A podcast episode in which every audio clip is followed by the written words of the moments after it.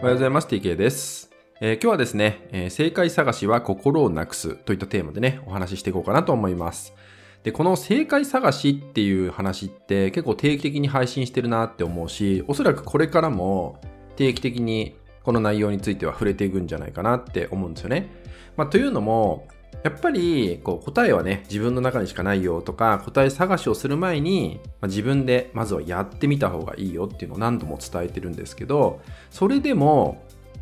正解を求めてしまう。そんな質問をいただくことが非常に多いんですよね。まあ最近もあったんですよね。例えば自分のこういう状態を整えるのには何がいいですか？こういうのがいいですか？とか、瞑想がいいですか？自分の気持ちをノートに書く方がいいですか？っていうのをね、ご質問される方いるんですよね。で、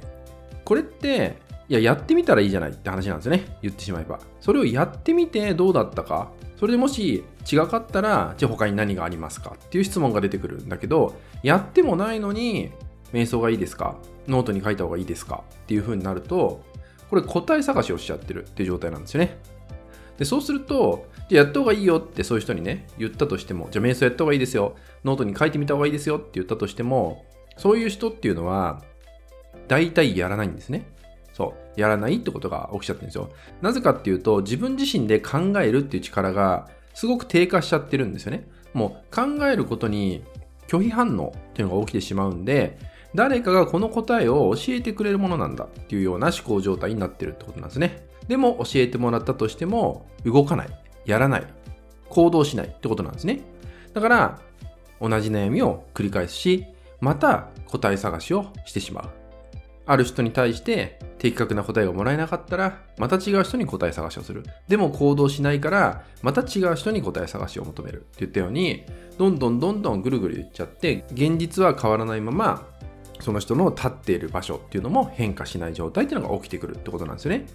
そう。なので、心をなくしちゃってる状態っていうのが起きちゃうんですね。でそれが続けば続くほど、もっと心がわからなくなる。自分がわからなくなってしまうってことがあります。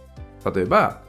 自分がそもそも何を考えているのか、何が好きで何が嫌いなのか、何を大事にしたいのか、そういうのも見えなくなってしまうんですね。自分がやりたいこともわからなくなってしまう。そうすることによって外部的な刺激に常に反応してしまう。何か嫌なことがあったらその状態に飲まれてしまう。嬉しいことがあると気持ちが上がる。だけどまた何かあると落ちちゃう。みたいな風に、もう行ったり来たり、この振り子の幅が大きい状態になっちゃうわけですよね。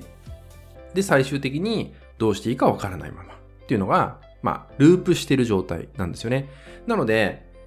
何度も言ってますけど、そういう方はまずはやるってことです。今、自分ができること、これかなと思ったことを試してみる。試して体感して、実際にどうだったかっていうのをちゃんと自分自身と会話をしながら、自分で振り返ってみるってことが大事なんですよね。で、それをするだけで前に進むんですよ。あ、これはこういう体感があった。じゃあ続けてみようってなるかもしれないし、なんかよくわかんなかったし、自分には合わなかったかもしれない。じゃあ別の方法、調べてみよう。また新しい勉強をしてみようって言ったように、次につながっていくんですね。で、この次につながるってことが大事になっていくんでね。まあぜひ、このように、まずは何か感じたら、何か気づいたら、やってみること。ちょっとでもいいから、手をつけてみることっていうのをぜひやってほしいんですね。何でもかんでも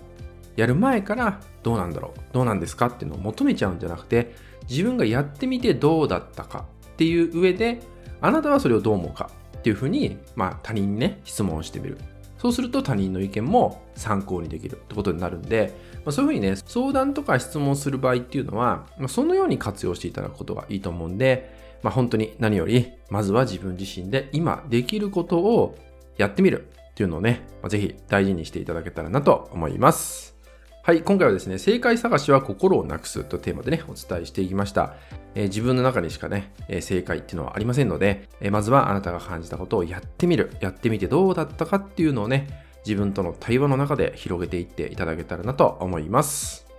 はい、引き続きですね、LINE 登録、メルマガ登録で特典をプレゼントしております。そちらもご登録いただけると嬉しいです。それでは本日は以上になります。最後までご視聴いただきましてありがとうございました。